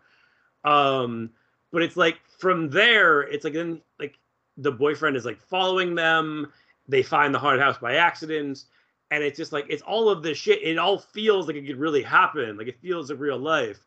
It's like when you actually get into the horror stuff, it's already very intense. But to me, it's even more heightened because it feels so real, like when you're walking into it. Especially when the fact that like you show um at the beginning, like the way that kind of for like a hot minute, everyone is just treating it like a regular haunted house because obviously they don't know um what it is. So like when they see the girl get like fucking murdered by the witch, every you're like you're with the uh the the crowd, like the, the group that you're with in like you're like, oh, this is fun, whatever, even though like clearly something is weird and wrong. And then like as it goes on, it's like you see the other side of that later in the movie, and it becomes so much more disturbing. And like then they just keep fucking going on. And like every fucking thing they do, it's I was just like, I it's the reason that like I feel like I'll probably be a Woods devotee for like the rest of my natural existence because it was like it just everything every like every choice they made is like as I'm saying like it it feels again it feels even though it's got a decent kind of reputation at this point it to me still feels like it doesn't have a great enough reputation because like I think like from the very like I mean for one thing it has like yes the whole cast is good but like the the scariest villains I would argue in recent memory like I can't think of any villains in horror that have legitimately scared me like the villains in this movie in I can't remember how long. Like I like genuinely like even before they take the masks off and you see what they actually look like and it's terrifying. All of them are so fucking dark and evil sadistic that it's just like it just it and like but the but the masks are so like kind of and like their costumes are so like light and fun and it's just this wonderful like dichotomy that i just i it just it's i think it just oh my god it's so good no no yeah yeah yeah uh, i also like that the, the, the you know they, they they go above um oh we we, we should note that uh as a matter of fact uh, go ahead and um it's, it's because people, uh, I think, view this more as a slasher movie, and uh, oh, we're obviously okay. discussing it in the monster section. So, uh, if you could explain why um, we decided to put this in the, the the, the monster section of the discussion. Um, well, my thing is, uh, for one thing, because like when you um, show, like when you finally have the introductions for the characters, and like they're taking the masks off um, they've clearly done extreme body modifications um, to turn themselves into um, the different, um, like I guess, creatures they're um, playing. Um, so it's like when you first see Devil, it's like you like you see that he's literally turned his own face into this monstrous devilish visage. Like he's added spikes he's blacked his own eyes. He has like um, tattoos of like the rows of teeth on his face. Um, and then later on, when you um, see uh, the ghost who calls himself Mitch, um, takes it off, like he has like bare, either he's describing it as a work in progress. Um, his like nose is missing um and been blacked out like it's just like all of this and like the witch has like done that like the the clown tattooed and looks like he basically like fucking almost like um a mix of the Jack Nicholson and Heath Ledger Jokers to his like actual like smile. Mm. And like the only one that like um obviously isn't is the vampire who apparently is like their um like their like their errands guy, like their errand boy. Um he doesn't have it, but all the rest of them they're basically on the outside like cute Halloween monsters on the inside of their masks, but also in their hearts, are actual monsters. Like, in, yeah. to, to go back to like the um, like thing we are kind of talking about before, where it's just like, um, yes, there is like a taste of um reality to the other in Hellfest, um, in the way they're portraying him. These feel like real people, and also the fact that you never, and it's pray to God they don't fucking I don't care if they do a sequel, but I swear to God, if they ever explain anything, I'm gonna be very upset. Because yeah. like the thing that I love most is that you don't know anything. Like you don't know why they've done this. You don't know like why they've changed their like like their faces and their bodies. You don't know you don't know any of it. It's and it's so fucking scary as a result. Like it's like so you have so there's nothing that says that isn't the fucking devil. There's nothing that says that that isn't fucking like basically Leatherface. Like there's like there's nothing that says any of them are not actual monsters. Like you basically are presented with them as being actual monsters, and you are freely invited to go with that. I feel like. No, yeah, uh, that's one of the things I did appreciate about this movie. I really, really did like about it is that you know that their their masks are essentially the like cutesy Halloween mask, and then but what's underneath is far more terrifying. You know, uh, it, it, kind of also kind of reminded me of like uh the, the, Twilight Zone episode, The Mask, mm. where where uh like this whole family's forced to wear a mask. You know, what I'm saying for for a uh, duration of time, and then when they take it off, like their their faces have been altered like hideously by the mask. Well, and this one that's actually fucking worse than shit because, like I said, like you know, he has guy has a cute devil mask, cute ghost mask, cute uh, clown mask, and then they take them off, and it's just like, oh my god, it's just inherently fucking worse. You when you see what they actually look like, you know, as it's just like I, I like it because you know it can be taken as a nice commentary in the fact that you know people are inherently different underneath. You know what I'm saying? The, the, their exteriors.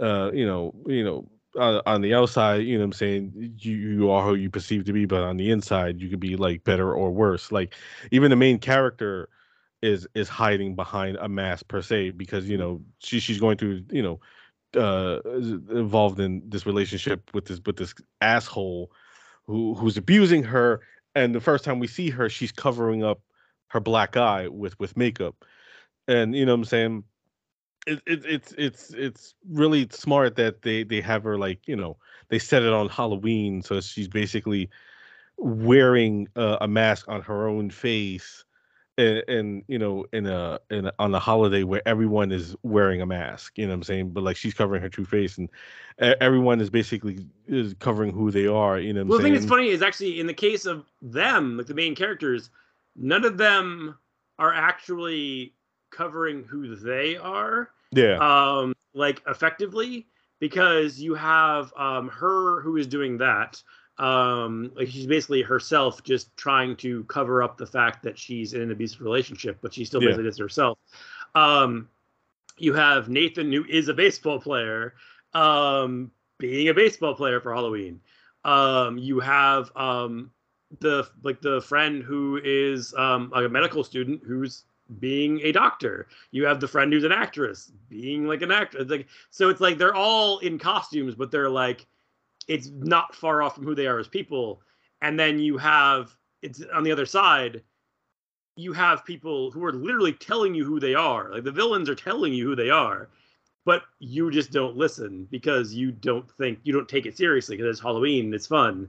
But like you have a guy who is extremely sadistic and evil um, as the devil.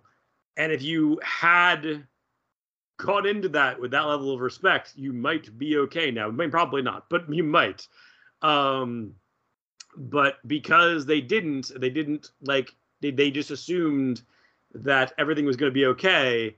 Um, and it cost them. It's like it's funny because it's like in both cases you have these characters who are literally just dressing as who they are, but with wildly different end games. like, no, yeah, yeah, most definitely.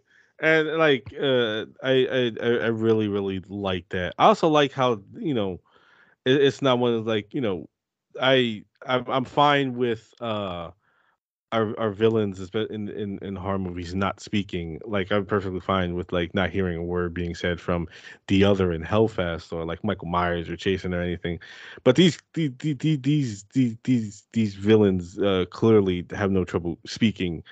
They you know they're not you know hyperverbal but like they, they they do talk quite a bit you know what i'm saying? And it's just like once you hear them speak it's just like oh god i wish you had stayed silent because hearing your voice is much more scarier. And even more like it's like like mitch like for example like um at first you're kind of relieved to hear him speak because he seems very normal and he seems like he's like trying to like help them.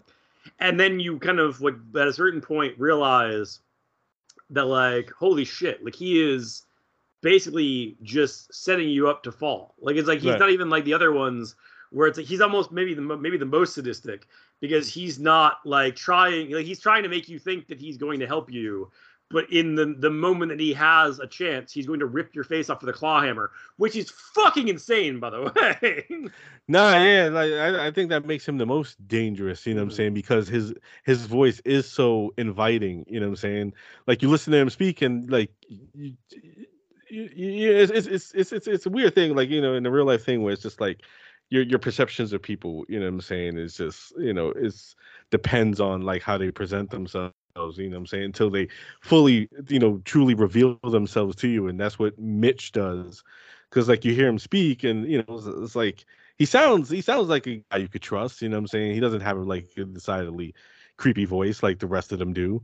Like you listen to Devil, like uh when Devil reveals himself to to, to the main character, where she thinks it's her abusive boyfriend Sam, and then he takes his mess of and who's Sam, and it's just like like that's literally the voice of the fucking devil. You know what I'm saying? This this man literally has the voice of the devil, and then like uh clown speaks, you know, with uh uh to, to Sam on the phone and, and basically just, you know, you're too late. You know what I'm saying? Uh Mitch is just like, oh man, this is this is this is supposed to be real. This is fake, and then you realize, oh no, he he was fucking with them, and and now that they, they're they're fucked. Uh, particularly uh Matrix Resurrections dude. Yes. Um, I remember because when uh Matrix Resurrections came out, uh uh I think I started watching it first, and then you had followed like a little time later, and then then while I was uh midway through it, you you text me. Hey, it's the, it's the guy from Haunting here. And Patrick was so excited. I was. it was the that to me. I actually really like that movie. Don't get me wrong. Um, we did an episode about it um, on uh, Cinema Drunkies. Uh, Resurrections rules. Uh, having said that, the best fucking part for me was seeing a haunt fucking cast member show up, and not only show up, but have scenes with Keanu fucking Reeves. Like that's that's just awesome. That just makes me so happy. No, and he's literally in the best parts of that movie, which Mm. is the, the meta aspects with uh you know, he's the one bullet Tom, bullet Tom, you know what I'm saying? you know what I'm saying? Which is which is uh uh, uh Lana's whole and like her her her scorn for uh uh people who have misrepresented her movie for decades. You know what I'm saying? you know, so he's literally in probably like the most important part of the movie. You know what I'm saying? Uh, uh, But uh yeah, he's he he's he he gets fucked up real bad, dog. That's the thing, yeah. Like I was like, the thing is, like, another movie that like the other thing with this movie is um like the practical effects um are really, I think, are really, really fucking gnarly and really, really good. Um, because it just it adds to the realism to me or the feel of it is that like the kills aren't elaborate.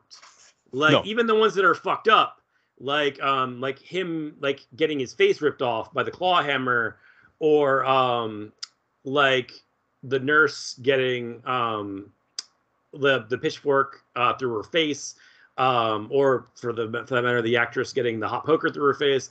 Like all of it is presented in such a way that it feels real and it's not like it's sudden and it's like brutal. And so it's like real violence. Like Yeah. that's the one thing the one thing about like um horror is i love horror. And like yeah no if you want to do big elaborate kill scenes i'm all about it. Don't get me wrong. Um but like to me the most like actually frightening stuff is the stuff that's very much like feels like real life. Like it's it's like it's sudden and it's brutal and it's over like it's not like it's not drawn out it's just sudden brutal done and that person's dead and then Yeah. it's like you, that, that that's that's to me is so much more fucked up than anything else Yeah, yeah. um, you, you meant I meant to bring that up, and so I'm glad you did. Um, but Beck and Woods have a real love of fucking people up in the head, don't they? Uh, the um, the first time the first time we see somebody getting fucked up, it's the when they when they arrive to the haunted, the the the girl gets a burn with a hot poker on her face, and then um, as mentioned, uh, actress gets stabbed in the head, and it's like really just like you know, you're in and you're out. Stab, and then the co- the curtains close, and then what the fuck? And then uh, nurse gets the pitchfork in the head. Um, big dude gets his fucking and and still like the the the, the face ripping is decidedly awful probably yes. like the most effective one but it's the fact that he puts it underneath like his top row of teeth yeah. to rip his face off is, is, is i think i think the, the that's the most disturbing part of that. That's where he starts ripping his face off from that like not from underneath the top lip. Underneath the top row of teeth is where he puts the the the, the claw part of the, the hammer and then just rips his shit off. And, and on top of like, that, it's like it's it's also that is I will say even though it's quick, it's it is like it's very suspenseful because like, it's like I love like the moment when you see um kind of Mitch the ghost switch, whereas like you can kind of hear it in his voice when it like switches, where like he kind of stops being normal and it's just like, did you still really did you still want to see my face? Yeah. And then like, and it was just like, and then instantly you just see, like, you can even feel the, the, the character sees like what's going on. He's just like, mm. I just want to go home. Like, it's like, I just, I just please. And like, and then he just like keeps going. And that makes it so much scarier to me. Where it's like, the actual face ripping is horrible, but the lead up to it, and then the fact that after you have the face ripping, you then see what his face looks like underneath the mask, and that's terrifying. So it's just like boom, boom, boom. Like, it just and it's all very it's not it's it's at most a couple minutes but it's just it's so effectively handled in that time like it's so well done right and like the, the scariest part of that is that his tone never changes like he still has mm-hmm. the same tone of voice that he did when he first started speaking to them it's just his his his manner of speaking has now changed. You know, yeah. it's like, oh, like you know, this is this is supposed to happen. This is supposed to be fake. This you know, this isn't supposed to be real. And then like he's talking, did you still want to see my face? You know what I'm saying? Like it's just he's he's so calm now. And it's just like because he got you right where he wants you. You know what I'm saying? And you know, that's suddenly the moment where oh I'm fucked here. you know what I'm saying? You know, and, and, like and I like how like, you know, it just cuts away and it cuts back and he's got him on the floor. And that's when he starts ripping his fucking face off. And it's just like, oh dude, gnarly. It's like Beck and Woods really, and then even the, the villains themselves they get fucked up in the head. Devil gets half his fucking head blown off. Well, yeah, I mean that's well even before that he gets fucking eye taken out with the fucking key. Um, oh yeah, that's right. Yeah, she stabs him in the eye. Yeah, uh, that's why like I love it. It's like my fucking eye. Uh, it's like like, his voice goes up like an octave. Yeah. Um, but I, I, but I, I think, I mean, but yeah, no, I mean that's the thing is like I also think uh, even the ones that aren't kills, like the most fucking to me like the most fucked up thing besides um, the face rip is um, when she uh, when Harper ends up in the room with the vampire and there's like all like the fucking like super glue traps and then there's like the fucking knife traps. And it's like all of this shit that's just like and like she like ends up like with her hands on the ground and she just like pulled them off and like their skin left behind. It's just like it's so fucking gross but it feel you could feel it. Like it's palpable. Like it's not like yeah something that like you don't know what it's like. Like it's something that you can very easily your brain can access that information and it makes it so much fucking worse. No, yeah, totally, totally. Also, um the the the, the fucking home alone style uh and so when she steps on the nail yes. is fucking grody. Like it's like it's it's just like it's just, it's just also the same logic of Home Alone, except it's just like one of them is more realistic version of one is played for laughs and the other one is played for uh pure horror but they're still just why I remember I heard a thing once where like they once showed um Home Alone without the uh like the sound effects and people were horrified. so I was like that does make sense because like if you're just watching that without like the sound effects, it's like, good lord, those men are being murdered by that boy. Whereas like you put funny sound effects on, it, it's like, oh, look at him go. no, like um, I forgot I forgot what channel it was, but like there was a uh, a popular YouTube channel. Um, was it Screen Junkies? I, I don't I don't recall, but uh, they did a thing uh was like real action where like they would like had a doctor examine uh, injuries in like action movies or like whatever movies and giving his opinion on what like you know the diagnosis of the injury would be and like w- would they be able to survive it? So it's just like uh like they watch die hard and like you know they'll see like oh, like you know, uh, lacerations and collarbone fracture. John McClane is dead. you know what I'm saying? Like, how many times would it take? Uh, how many John McClanes would it take to to complete like this Die Hard secret? I like the the, the one where um when they got to live free, um, not live free and die hard. A good day to die hard and uh like the whole thing with them uh, him and uh his son jumping out the window and falling through the thing the john mcclane is super dead. But they they did one for home alone 2 um and like how many harry and marvs would it take to to to get through home alone 2 and they got to like the brick scene in home alone 2 where kevin is throwing the bricks at uh uh uh, uh marv and he keeps hitting him. So it's like every time like he would get hit, to Marv is dead. and then he gets hit with another brick. Marv is dead. like so it was like he, he got hit with like what five six bricks. it was like, every single one of them, Marv is dead. you know what I'm saying? Like a brick falling from that height onto someone's head. It's like, yeah, that man is deader than shit. you know what I'm saying? So it's like, and then and then it's all played for laughs. You know what I'm saying? You know what I'm saying? And, and it's funny too because like if you compare it to the first Home Alone, it, it was first Home Alone like like that climax is silly, but there's a lot more grounded to the shit that happens to them in Home Alone 2. Like that, that like that's where they started playing it for laughs and shit. Like this shit, like you know, with the micro machines and the paint cans and the and the stepping on the glass and the and, and the fucking nail, you know that shit the, the burning of the hand, like that shit. But like you know, this motherfucker's in part two. He's throwing like what giant pipes into their face, bricks on their head. He's electrocuting them. Like like Kevin McAllister is a fucking murderer. Oh no, like, yeah. Like I, I remember I, I said like to somebody recently. I was just like Kevin McAllister. Um, like the first one, you could argue that he's just defending his home. The second one like at that point he's just a psychopath. Like he's literally just trying to hurt these men. Like it's like at that point like i don't no. know. He's he's a, he's a deranged like he should be in a mental hospital now. Like they, they, they should make him a slasher villain. Like if, if we're gonna do like winnie the pooh blood and honey we should do a fucking like a like a, a little sub series with fucking kevin mcallister. And, and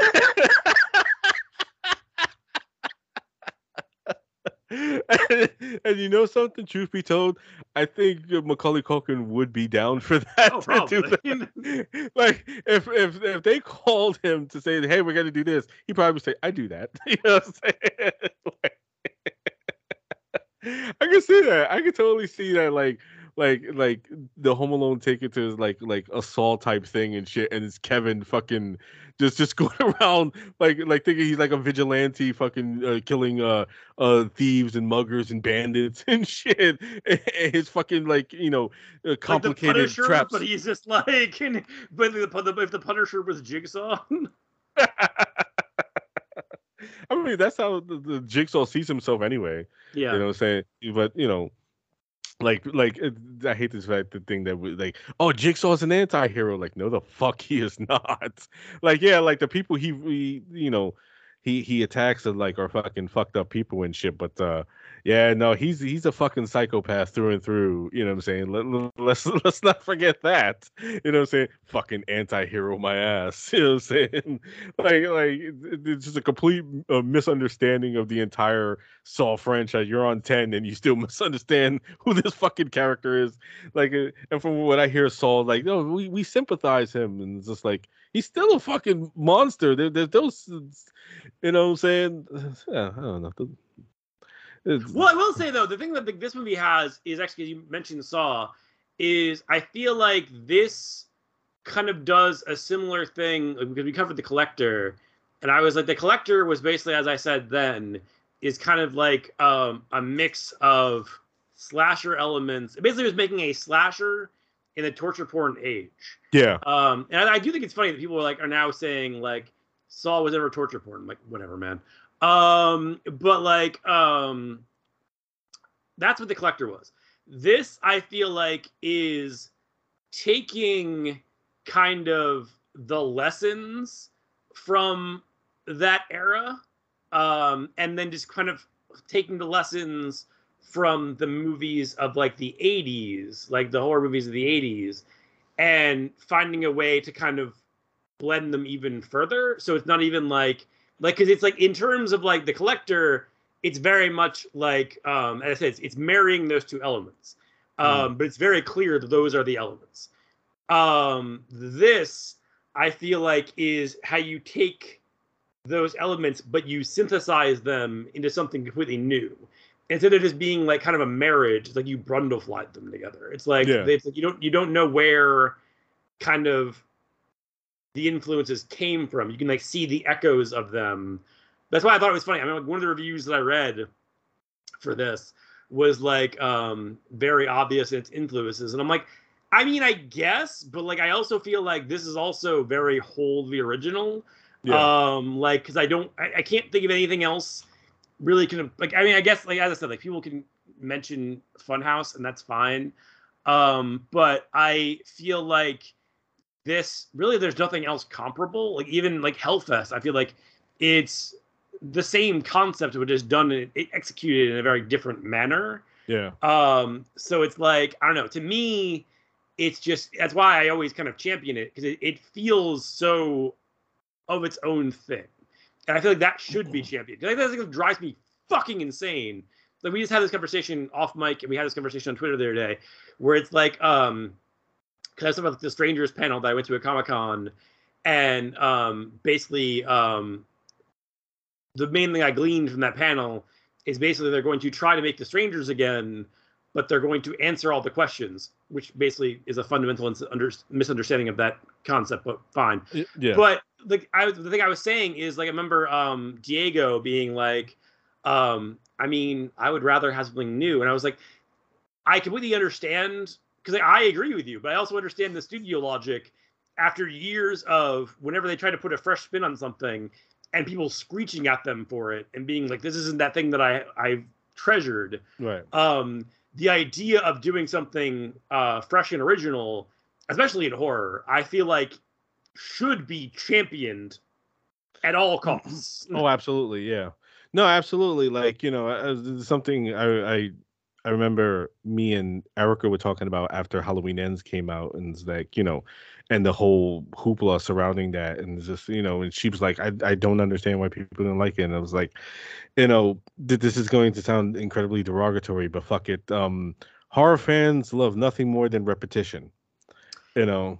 I mean, I I, I, mean, I think that's, that's a generalization. Like, I don't think you're necessarily wrong, but I think there's also like the, the, the if anything last year taught us was like also think that, that that's not necessarily true because also you have something like Smile that made a cajillion dollars. There's really yeah. nothing like there's nothing like like else like Smile. So it's like it's I, I mean I definitely think that like there is an element of that, but also I think horror fans more than any other, as far as I can really think of, um, as far as like fan bases go, um, are more open to like kind of growth and change and originality. Whereas like you have people like and again sorry, Andy and Chris. Um, but like, um, like Star Wars fans, where it's just like, no, I want this exact thing again, and I'm just like, but you can watch it, it exists. It just go take it off the shelf. And like, no, I want this exact thing again, and it's like, okay, I guess whatever. Um, whereas I feel like horror fans are more open to being like, yes, we want like let's say like another Friday the 13th, but like we want it in like a different way. Like we don't want you just to give me the same thing again. So it's like I'll so it's like I definitely think that like there's an element of that where it's like people want kind of that warm blanket, but also I feel like horror fans are less like precious about that shit. No, I, I no, you're right. It's, it's just a thing that you know when even when they get slight deviations from yeah. what they're used to, like I feel like, and not this is not all horror fans, but to like, be fair, you know. I will also to say to your point though, um, you actually are. It's funny that like there's a bunch of people that like because you're speaking of Halloween ends, there's a bunch of people that are telling on themselves because the main thing that I kept seeing when they were talking about the bidding war for the Halloween rights was everybody being like, I want it to be something new and different and no Michael Myers. I want to be like Halloween 3. Fuck you. Fuck all of you. Because you you got a movie that wasn't focused on Michael Myers, and you lost your fucking minds. Right. So fuck you, you fucking hypocrites. Exactly. You, you know, you, know what uh, I think it, it, was, right? You know what it was? It was just like, I mean, I honestly think people uh, would have come out against the movie anyway. But you, you know where the the the, the all the scorn comes from, right? The that that one scene in the fucking the sewer where Corey uh, beats up Michael Myers and steals his mask because they felt like, oh, that's a desecration of the character of Michael Myers, and it's just like, but like you, here you are, it's like, oh, no more Michael Myers, and it's just like, but you, you were literally just crying because this this movie, you felt like this movie disrespected him, but you're like, oh yeah, let him lay to rest and shit, you know, and like, oh, like like uh, also uh, like it, it's hilarious because they was like, oh, it's the you know the last film in the franchise. No, the fuck it, it's not. No, of course not. Like the like if if you think that this is the final time we're going to see Michael Myers, you're you're. That was the only thing I think it's funny is I was trying to explain this to somebody the other day because I was talking about like um when I was at Comic Con like somebody was because it was I they had just come out that um Miramax at the eleventh hour had beat out A24 for the rights. Yeah. And like I was just like um talking about how people wanted the, the no Michael Myers, will they say. Um, but I was like, yeah, the problem with that being they aren't buying Halloween because anyone can make a Halloween movie. Haunt is a Halloween movie. Terrifier exactly. is a Halloween movie. Um, they're buying Michael Myers. Mm. So if you think that they're not going to use Michael Myers, and they're paying the kind of money that was a bidding war, you're a fucking idiot. Like you're either very naive or you're very stupid. yeah, yeah, most definitely. But like, yeah, going to, to to my original point was like, even when they're slight, slight, slight deviations, like look at something like uh Friday Thirteen Part Five, where for years I didn't watch it because I was told like, oh, it was terrible and that, that, that stuff because Jason's not the killer, and it's like, it, it is literally the same old Friday the Thirteenth movie. is just with a different killer, but Roy is and not even because it's like they literally like they give you the impression. The only reason that to me bothered me was it's like um it's just it builds you up for every other Friday the movie, and then they, they just take it away at the end, and that bothered me. Um, but now I just accept it on its own terms. But I definitely I understand your point. No, like yeah, and it was just like this is this is the same shit you've been getting for for the past four movies, but because it's not Jason, you're you're mad and you consider it. I mean, obviously now you know, a, you know, opinion is started to you know change on it. Yeah, it's like the Halloween three thing where it's like yeah. people used to. It's like Halloween three is kind of like the Dean Malenko of um, horror movies, which no one even get that reference. Um, whereas like for so I got long, it. people like were like talk about how underrated it is.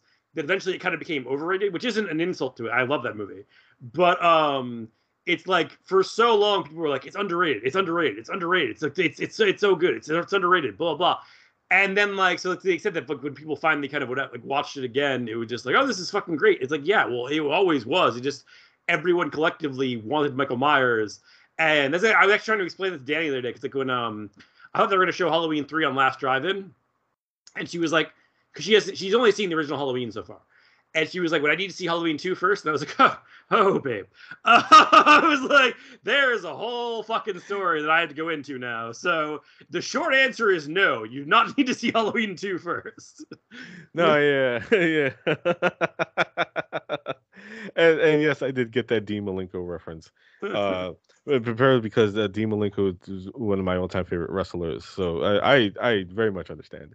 but like, yeah, it's just like that that that's that's a point, you know what I'm saying? Where it's just like, and but to Haunt's credit, like it does that thing that that, that you were talking about, where it's like, um, there there are there, there are familiar elements in it, but it's it's it's like it's it's it makes sense. Like people like, oh, you, you know, you, are going off on a tangent, but it makes sense that we we're talking about how the Halloween franchise because, in my opinion, Haunt what Haunt does with its the, the, elements that it contains in here is the same thing that the original Halloween did, where is it's like a marriage of familiar elements that came before it, and it borderline perfects them in a way you know what i'm saying? Because it's not about the element like the familiar the familiar elements are there to get you through the door but it's you know what makes the movie work it's all in the execution. Like with carpenter in the original halloween you know what i'm saying? It's like oh yeah you know uh like this was from black christmas texas chainsaw you know psycho you know peeping tom. But that doesn't really matter because like Carpenter, what Carpenter did was he put all those elements into a blender and he made cinematic perfection. You know, it wasn't the elements. You know, the elements is what gets us through the door. It's his execution that keep us coming back through the door. And I feel like Beck and Woods did the same thing here, where they like, you know, they take elements, you know, I'm saying, like the Fun House, you know, I'm saying, it's like, you know, uh, like, like you said, like torture torture for assault type stuff in here. You know I'm saying? But it's like the way they handle it is is highly original. To, to, to where it's like that's what keeps us coming back to haunt and i feel like what keep us coming back you know when because like you said it's not as it's a shame it's not as well known as like Hellfest. Even and even though like we say that Hellfest is like its reputation is growing, um, it's it's still uh more well known than Haunt, and it, that's a shame. Like like I said, I didn't know I didn't know about this movie's fucking existence at all until you recommended it to me, and then. But I feel like it's it's getting there slowly but surely. Because I, I, showed you, I went to a archive in Connecticut to to to, to take advantage of the sale because that's Vinegar Syndrome's uh, um, in-house store. Uh, and when I walked in, they were showing Haunt on uh, the, the the screen that they have in there, and I remember I took a picture. Look what they're showing in here, and you were like, "Rad," you know what I'm saying? And it's just like, yeah, like you know what I'm saying, like it it's it's like it's like that indie band, you know what I'm mm, saying, that the, yes. everyone enjoys, you know what I'm saying, that that like hasn't gotten there yet, but I feel like eventually, like you know, the more people bring it up and talk about it. I oh, mean, oh, that's why, like, when literally this entire um month like and even before i guess like even like in the last month whenever anyone would ask for recommendation that was always the first fucking thing i said. And if they said they had seen it then i would give you something else. But like if you like ask for a recommendation the first answer i'm going to give you is Haunt and like because like i i don't for me it's like everything you could possibly want. Like if if you watch it and you don't get the exact vibes that you wanted from Halloween, I don't know what to tell you. Like I was just like, I don't understand you. I don't think I can recommend anything else to you because I can't get on your wavelength. But like because I like I feel like everyone that has seen it generally has a very positive reaction to it. And this is a movie that actually it's funny because I was like I feel like it's almost kind of the inverse of Quiet Place, where um everybody was like up Quiet Place's ass. And again, it's not insult to Quiet Place. I like Quiet Place but like everybody was like up quiet place's ass and um I, the studio instantly was like we need more quiet place. And i guess and I, this is apocryphal i wasn't in the room. But um but uh or i guess anecdotal um that um apparently when beck and woods took that meeting they basically admonished the studio head for just making another fucking sequel rather than making a whole new property and they put their money where their mouth is because then they did Haunt um, themselves, which was its own thing completely. Then they did 65 themselves, which is their own thing completely. So it's like the fact that they are willing to continue to give original material. It, okay, and even having said that, if they wanted to do another Haunt, I would not be mad. Like I would be like, if there was like an, if you had a sequel, I would be super fucking down. I would be there on day fucking one. Like whatever I had to do, I would fucking see it immediately. But like also if you wanted to just keep doing original shit every time at the gate i would respect the hell out of you for that. Like so it's like i respect the hell out of you for making this and if this is all i ever get i'm super stoked with what you gave me. No yeah. I i, I feel like they, they they they might go back do they might go back to that well and make a haunt too since uh the reception of 65 yeah. uh which which is a shame because i actually did like 65 you know what i'm saying? Like no, i thought it was cool no, yeah, like it, it, it, wasn't it wasn't like you know like a masterpiece. Like I mean, to be fair, the only the only problem was I walked into it, um, and okay, the reason I don't watch trailers like pretty famously is because I don't want expectations walking in a movie if I can help it. Yeah. The problem with C5 is I don't have any expectations of this film. but I have insane expectations because your last movie was Haunt. That you have to make something that lives up to Haunt, and if you don't live up to Haunt, I feel like you failed, and that's not fair. I freely admit that is not fair. I should not, my brain should not do that. But it did. so it's like, I like 65, but like I was expecting something on the level of Haunt, and to me, it was not at that level. So I was just like, it was fine. But like, that's not the movie's fault. Like, yeah. I can't, I can't fault the movie for that. Yeah, like I said, it's the it's the Illmatic dilemma. You know what I'm yeah. saying? When you produce a work that's so great that nothing you make after it will ever live up to it. Like I, I remember I had the same issue with uh uh Bullet to the Head, uh the the Stallone Walter Hill uh movie because I was like uh just the expectation of having a star like Sylvester Stallone, uh director like Walter Hill and producer uh Joel Silver coming together to to to, to make a movie, you know, was as an action fan that's just extraordinary and then you watch the movie and it's and it's kind of mid you know what i'm saying? And it's like oh, well i mean uh, that makes sense you know what i'm saying? Because all three of them are are past their prime. Um it's it's it's it's, it's a fine film but it's it's my expectations for it were uh, extremely high yeah. and it and it weren't met and that's not the fault of the film you know what i'm saying? It's it's it, it exists as is and it, it is fine but you know me like expecting like god tier material you know what i'm saying was my fault. I set myself up for failure with that. Um and as, like i said the 65 is fine.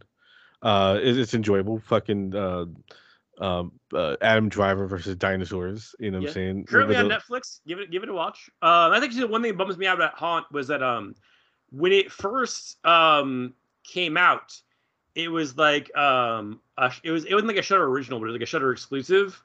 Um, so you could just if you had Shudder, that's usually the first thing I recommend to people when they got Shudder. People whenever people get Shudder, they're always just like, "What should I watch?" And it's the same thing as the recommendations for like horror. I'm just like, "Haunt, watch Haunt right now." Um, and then like I want to say it was like last year, um, it came off Shudder, and um, which is just a bummer. I mean, it's not a bummer to me because I own it on both DVD and Blu-ray, but like it's a bummer that I can't recommend it because it's not as easy to find anymore. Um, I mean, I still recommend it to people, but like it's not as easy to find as it once was. Um, but it is. Um, it's also like it was my favorite Joe Bob episode too, and it bums me out that it's not available in that regard anymore either. But um, it's just I don't know. For me, it's like it's it's just I don't know. It's of all the things you could ever want from something that takes because this again like I, I love uh like last year we had Halloween ends we had Terrifier 2 I both those movies are awesome. Like uh year before that Halloween Kills awesome. Like there's so many things that like take place at Halloween that I love. But like um I if I had to do a top 3 uh Haunt would be in the top 3 um and the original Halloween is my favorite horror movie. So like, so like that's that's pretty fucking high praise. It's so what's just, the other one? Uh, Trick or Treat. Oh yeah. Um, but um, yeah, well, the Trick or Treat it comes up because we we literally last night discussed uh, uh discuss uh d- discussing that on this show as an alternate to our already planned uh Halloween uh special episode. Um, uh, I I would, I mean I mean, it really doesn't matter because I, I, I would be happy to do uh, both. Oh no, we're uh doing uh, we're doing we're doing we're doing not the original plan. Um, we're doing your alternate plan. Um, are I, we? Okay, yes. Okay. Uh, okay. Um, yeah. So that, that, that, definitely is a spoiler. We didn't say what the, what the slasher was, so it's fine. Um, but yeah. Um, but yeah, no. So it's like I yeah no. To me, to me, like there's nothing not to like about Haunt. Like I think it's as close to like fucking perfect as I can like imagine in horror in recent times, and like it's just it's fucking phenomenal as far as I'm concerned. Nah, yeah, most definitely. I, I very much agree. Like, and like speaking to that, like you know, just a mention of Trick or Treat. Uh, I literally mentioned on Twitter yesterday, like um, because there was a Twitter prompt where someone asked like if you could pick one movie to be like the best horror film of the 21st century, yeah. what would that be? And like you know, as I saw people picking Get Out, uh or or nope or you know what i'm saying like you know uh, recent stuff you know what i'm Mhm. saying then people were picking like older stuff um to me uh i i chose trick or treat you know what i'm saying i mean i probably should say this one. I would say you're getting ahead of ourselves. no like no but like it, it, it it gets into my point where it's like why why like um I, I did that like but particularly haunt and um the the movie that we have paired with trick or treat and that like what what that one does and trick or treat does and what, what i think haunt does as well very well is that you know like i love the halloween franchise but a lot of them are just slasher movies set on halloween. They're not really representative of the holiday which i feel haunt does exceptionally well is that you know it's it's a horror movie set on halloween but it's very representative of the holiday itself like almost like a celebration of the holiday and then showing like you know the the outright terrors that that could come with the holiday you know what i'm saying where it's just like everyone's wearing a mask you know what i'm saying like what what terrors lie behind you know what i'm saying but beneath that mask and that's probably i feel like haunt's greatest attribute like the the the, the, the thing that works best for it. It, it in to me, in my opinion, is that you know, it's it's a celebration of all these things. You know what I'm saying? You know, horror, but also like you know the beauty of Halloween as a holiday. You know what I'm saying? And I that that's why this movie's tops for me. So like yes, I I I you know once again agree with my brother here that uh Haunt is 100% fucking rad, and it's just you know that that's that. so anyway, um, we hope that you've enjoyed this conversation. We hope that you now, if you haven't watched Haunt or Hellfest, are watching Haunt or Hellfest at this exact moment, or at the very least, are bringing them up on whatever streaming service you so choose, or renting them, whatever you got to do. Um, you will not be disappointed, or if you are, um, please don't ever talk to me again. Um, but um, if you uh, obviously are looking for other episodes, um, you can find us uh, Audible, Amazon Music, Spotify is our home, but uh, Apple Podcasts, basically any place that you can find podcasts, uh, and where you found this episode that you're listening to currently, you can find others there. Um, you can also find us on um, uh, Twitter slash X primarily, but also Blue Sky. I try to post a lot on there as well um, Facebook. We have a Facebook page now. Instagram, I do a lot for. At least I try. Um, so basically, any kind of social media platform, you can find Oh, us there. Yeah. Uh, also to note, uh, our our TikTok is I was now. about to get to TikTok. I was getting there. No, it sounded like it sounded like you was moving on. I just wanted no, to I was about to Oh, to go- go- TikTok. go. Go ahead. Go ahead. Um, and then uh, we finally, because um, Robb has started posting more and more uh, stuff on TikTok. Um, so like our TikTok now finally has a purpose. So we literally are everywhere now um, that I can think of at least. Um, so it's like, and I love our TikTok presence as much as I love any of our other social presences. Um, so yeah, so like basically, um, we're everywhere. We intend keep getting a further and further reach into everyone and anyone possible's homes and ears and hearts. Um, and we hope that you've enjoyed this pre Halloween episode and hope that you also enjoy our next uh, proper Halloween special.